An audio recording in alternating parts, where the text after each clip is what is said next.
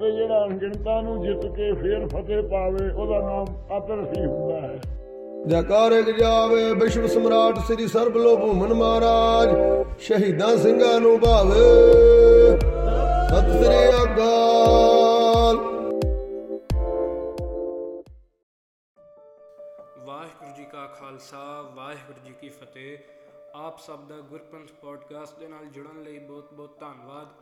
ਪਿਛਲੇ ਐਪੀਸੋਡ ਵਿੱਚ ਅਸੀਂ ਡੱਲੇਵਾਲੀਆ ਮਿਸਲ ਦੇ ਇਤਿਹਾਸ ਦੀ ਸਮਾਪਤੀ ਕੀਤੀ ਸੀ ਤੇ ਹੁਣ ਅਸੀਂ ਆਪਣੀ 6ਵੀਂ ਮਿਸਲ ਕਰੋੜ ਸਿੰਘੀਆ ਮਿਸਲ ਦਾ ਇਤਿਹਾਸ ਸ਼ੁਰੂ ਕਰਨ ਜਾ ਰਹੇ ਹਾਂ। ਕਿਹਾ ਜਾਂਦਾ ਹੈ ਕਿ ਮੁਹੰਮਦ ਸ਼ਾਹ ਦੇ ਰਾਜ ਦੇ ਸਮੇਂ ਸ਼ਾਮ ਸਿੰਘ ਜੀ ਜੋ ਕਿ ਇਸ ਮਿਸਲ ਨੂੰ ਬਣਾਉਣ ਵਾਲੇ ਸਨ ਤੇ ਸੰਧੂ ਜੱਟ ਸਨ, ਉਹਨਾਂ ਨੇ ਕਪੂਰ ਸਿੰਘ ਜੀ ਸਿੰਘਪੁਰੀਆ ਨਾਲ ਜੁੜ ਕੇ ਪੰਜਾਬ ਦੀ ਮੁਗਲ ਸਰਕਾਰ ਖਿਲਾਫ ਹਥਿਆਰ ਚੱਕੇ ਸਨ।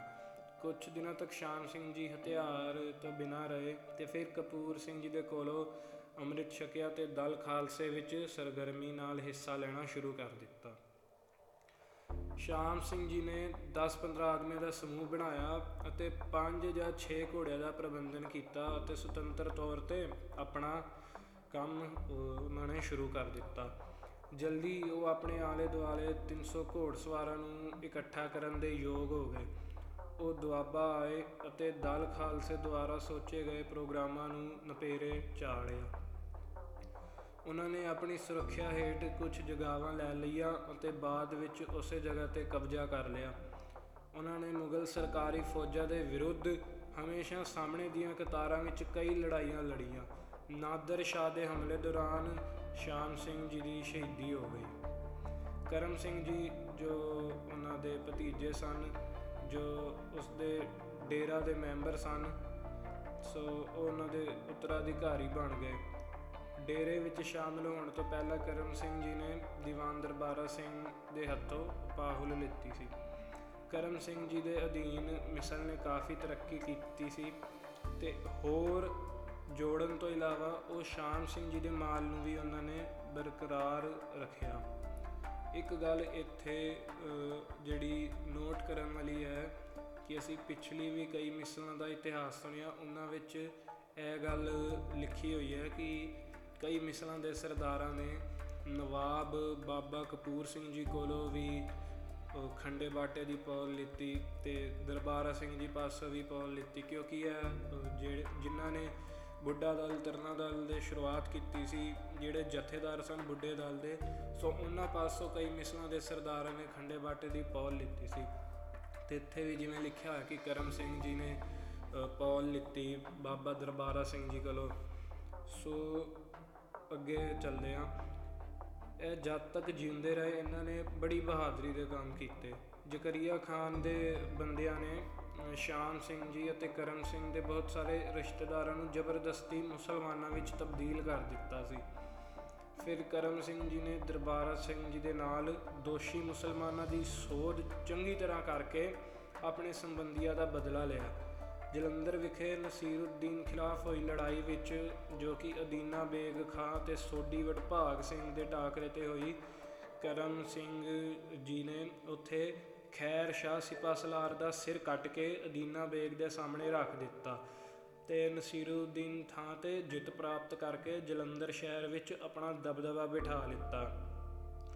ਫਿਰ ਕਰਮ ਸਿੰਘ ਜੀ 1803 ਬਿਕਰਮੀ ਵਿੱਚ ਦੁਰਾਨੀਆਂ ਦੇ ਟਾਕਰੇ ਤੇ ਕੰਮ ਆਏ। ਇਹਨਾਂ ਦੀ ਥਾਂ ਕਰੋੜਾ ਸਿੰਘ, ਜੋ ਪਿੰਡ ਬਰਕੀਆਂ ਦੇ ਵਸਨੀਕ ਸਨ ਤੇ ਸਦਾ ਤੋਂ ਇਹਨਾਂ ਦੇ ਨਾਲ ਰਹਿਣ ਵਾਲੇ ਸਨ। ਉਹ ਮਿਸਲ ਦੇ ਜਥੇਦਾਰ ਬਣੇ।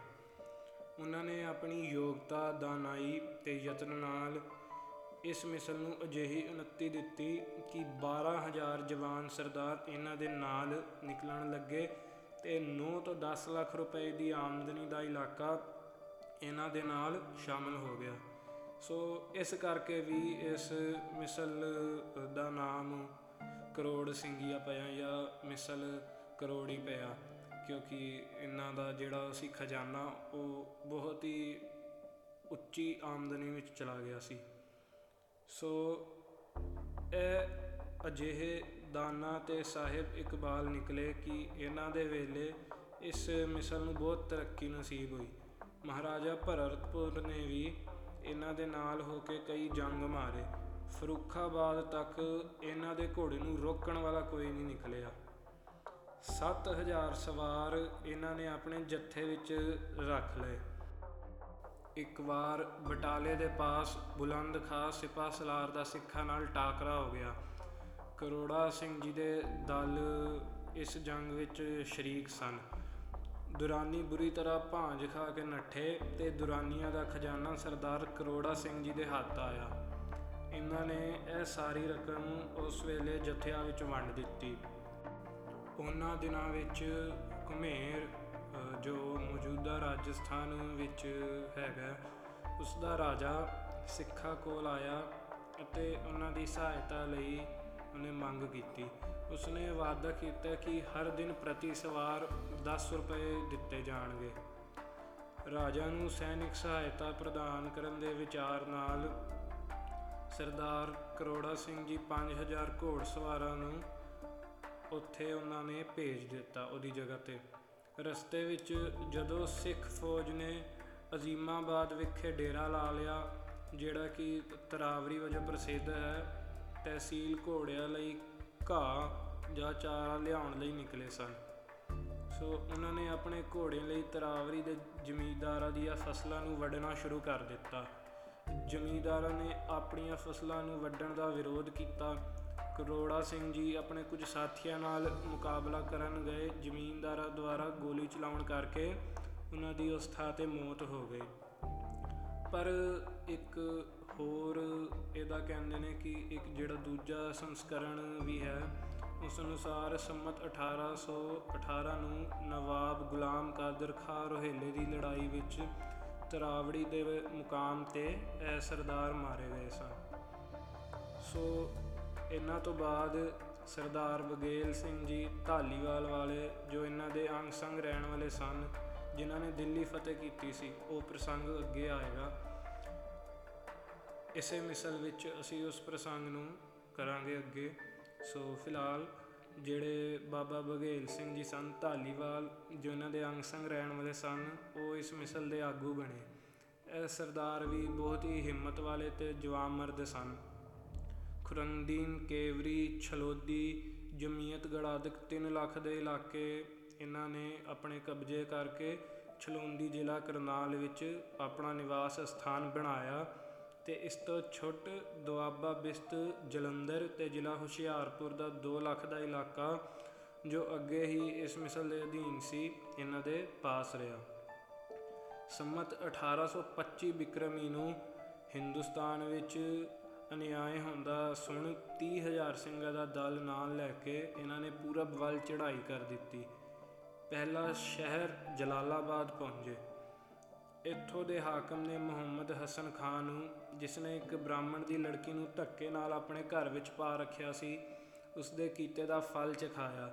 ਫਿਰ ਅਲੀਗੜ੍ਹ, ਖੁਰਜਾ, ਚੰਦੋਸੀ, ਹਾਥਰਸ, ਅਟਾਵਾ ਆਦਿਕ ਨੂੰ ਜਾ ਘੇਰਿਆ। ਫਿਰ ਫਰੂਖਾਬਾਦ ਪਹੁੰਚੇ। ਉੱਥੋਂ ਦਾ ਨਵਾਬ ਈਸਾ ਖਾਂ ਖੂਬ ਲੜਿਆ।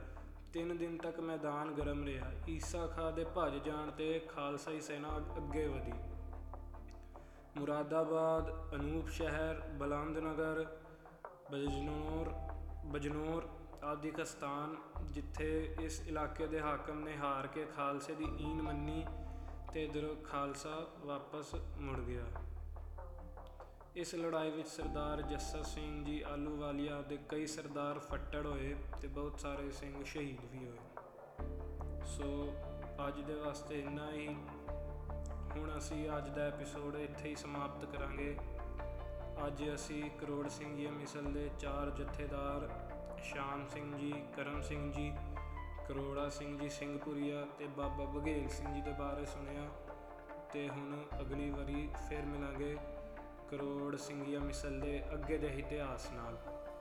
ਸੋ ਭੁੱਲ ਚੁੱਕ ਲਈ ਮਾਫੀ ਤੇ ਇਸੇ ਤਰ੍ਹਾਂ ਜੁੜੇ ਰਹੋ ਸਿੱਖ ਮਿਸਲ ਬਾਰੇ ਜਾਣੋ ਤੇ ਵੱਧ ਤੋਂ ਵੱਧ ਅੱਗੇ ਇਸ ਨੂੰ ਸ਼ੇਅਰ ਕਰੋ ਜੀ। ਵਾਹਿਗੁਰੂ ਜੀ ਕਾ ਖਾਲਸਾ, ਵਾਹਿਗੁਰੂ ਜੀ ਕੀ ਫਤਿਹ। ਮਿਸਲਵਾਰ ਅਬ ਲੜਨੋ ਨਾ ਹੈ ਰਲ ਮਿਲ ਖੜ ਅਬ ਪੰਥ ਬਚਾਏ।